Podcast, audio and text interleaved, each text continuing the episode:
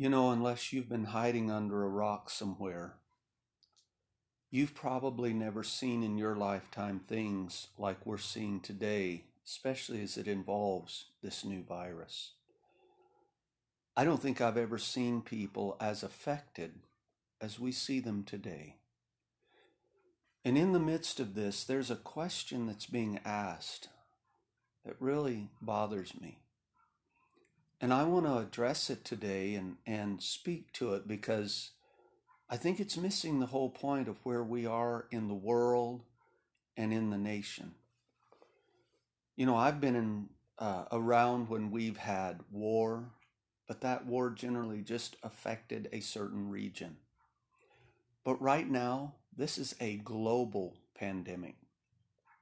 Everyone around the world is being affected by this.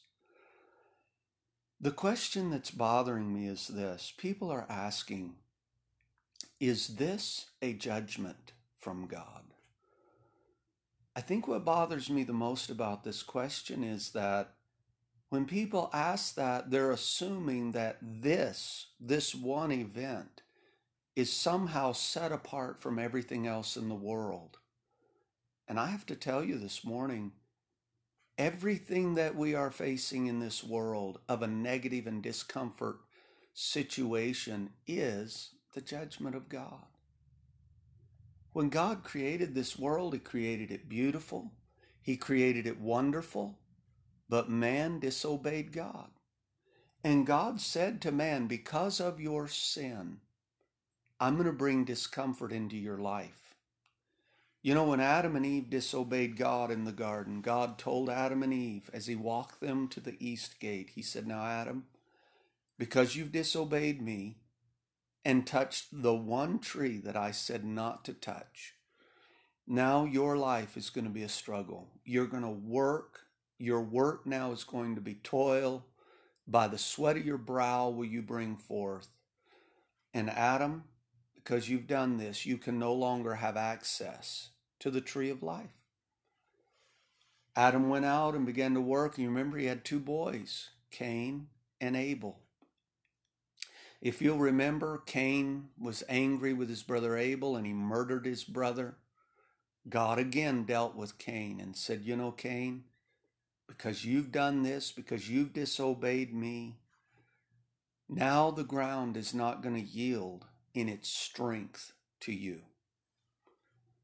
Cain said, My punishment is more than I can bear. God put a mark on him, but he had to bear the consequences of his sin. We continue to look through history and we finally come to Noah, and God was tired of men's sin. He was tired of what they were doing, and so God said, Noah, I'm going to destroy the world with a flood. And when Noah came off the ark, God said, Okay, I'm going to bring more discomfort into the lives of humanity because of men's sin. Now there's going to be seed time and harvest. I'm going to affect the earth. And by the way, these animals that have come to you willingly, now the fear and the dread of you is going to be in their minds. They're going to run from you. They're going to be afraid of you. And by the way, this earth is going to be touched again because of your sin. You see, the thing that bothers me is simply this the concept that this one thing is a judgment from God is missing the whole point. God never brings discipline in our lives just to hurt us.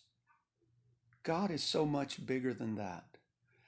God's point in discipline is simple to get us to think, to get our attention, to get our minds off of the things around us, and to try to get us to realize this is God's world.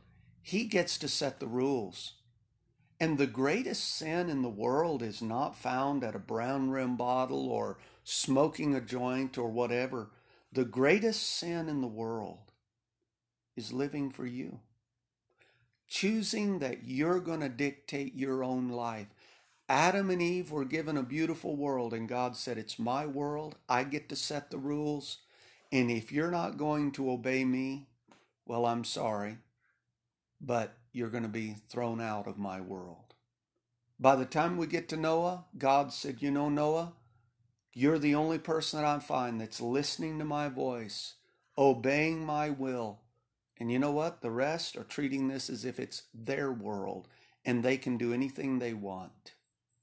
And in the book of 2 Timothy 3, Paul told Timothy in the last days, men shall be lovers of their own selves, lovers of pleasure more than lovers of God. The greatest sin today is living for yourself, choosing to take the blessings of this world and put them on yourself. And there comes a point in time when God brings things into this world and into our lives of a negative nature. They're not designed to hurt us, they're designed to get our attention, to get us to stop and think, this isn't my world. This is God's world. And if I'm not going to respect it, God's going to bring something else in our life. And this new virus that we're facing, this is bigger than just one issue. This is God saying, you need to stop and think.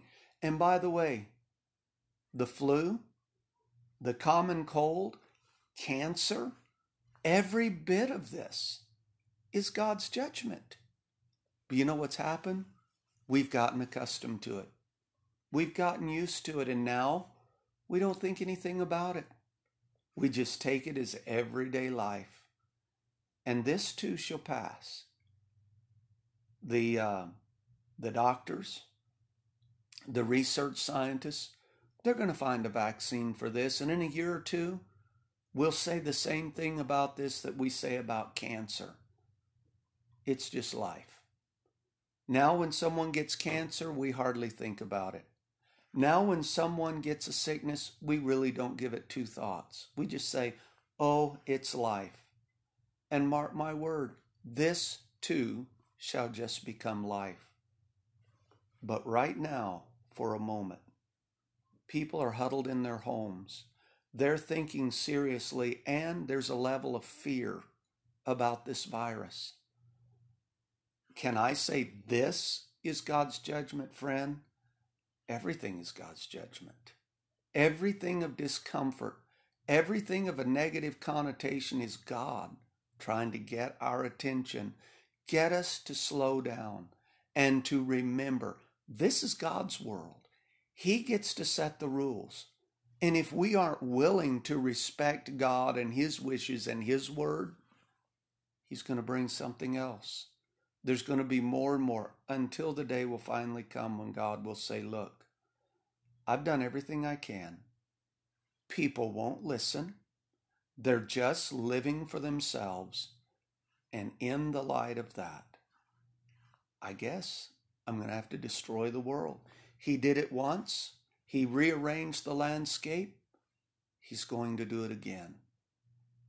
And so while people are thinking, and my heart has been affected by all this, and it's this my calling is not to comfort people. God has specifically said, don't you comfort people and make them feel good through all this. You remind them, this is my world. I get to set the rules. And whatever this is in our life, we don't just get to ignore it. God's going to slow us down and get us to remember this is but the vestibule to the greater things. This is but the threshold. We haven't reached the real big issue yet. There is coming a moment when God's going to drop the curtain and say, It's over. I've done all that I can.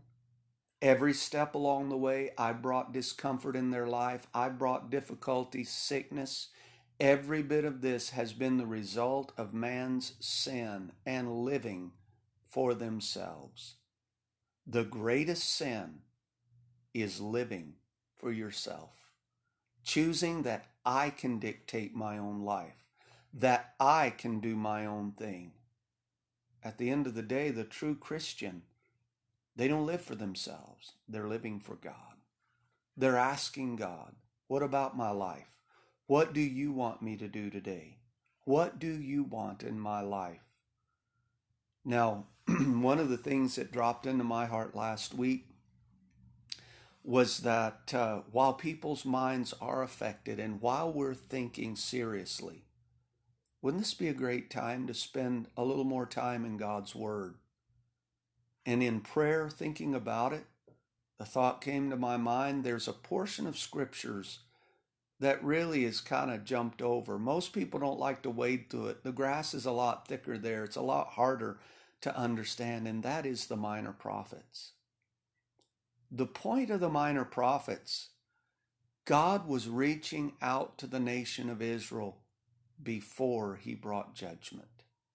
He was trying to get their attention, and they wouldn't listen. Over and over, as God was trying to awaken them, they were pursuing their own way and living for themselves. God gave them the land. God blessed them. He said, If you'll obey my laws, all these blessings shall come upon you. But if you don't obey my law, then I'm going to bring the curse. And the minor prophets is God's message to a rebellious people. You better wake up. I'm trying to get your attention. And so, over the course of the next few weeks, I'm going to be doing not every single day, but I am going to be doing some moments in the Word where we're going to take these minor prophets and give an overview of their message and maybe bring out some truths as they apply to us today. I want to get their message and I want to know am I living for me or am I living for God? God's trying to get America's attention. God's trying to get the world's attention. And every time before God brought his final judgments, God always sent messengers and sent things into their lives to try to awaken them because God is so fair. God is so loving. He really doesn't want anyone to suffer. He doesn't delight in suffering. And the point of discipline by God isn't to hurt, it's to get our attention. It's to get us to wake up and get us to think deeply. While we're huddled in our homes and giving extra thought to the things around us, I know that many are consumed with pleasures and entertainments. But I really think God wants us to be consumed with Him looking at our life, considering what we're doing, and asking ourselves, Am I living for me or am I living for God? Does my life line up to His will or am I living for my own way? If you desire to follow along, I'll be posting these Bible studies. We're going to begin in Hosea, which is a very intriguing part of Scripture probably one of the most misunderstood portions of Scripture is that prophet Hosea when God asked him to do something unthinkable. But really, it's a very important part of Scripture. So if you desire to join us, I'll be posting these. I'm doing them both as an audio and then I'll be posting video as well. Either way, whatever you desire, they will be out there. Maybe you'd want to send me a message or an email and I can include you in the feed that uh, delivers these directly to you. But most of all, ask yourself the question today Am I living for me or am I living for God? Am I taking the blessings of God for myself? Or am I using this life God gave me and respecting Him, living for Him, and serving Him?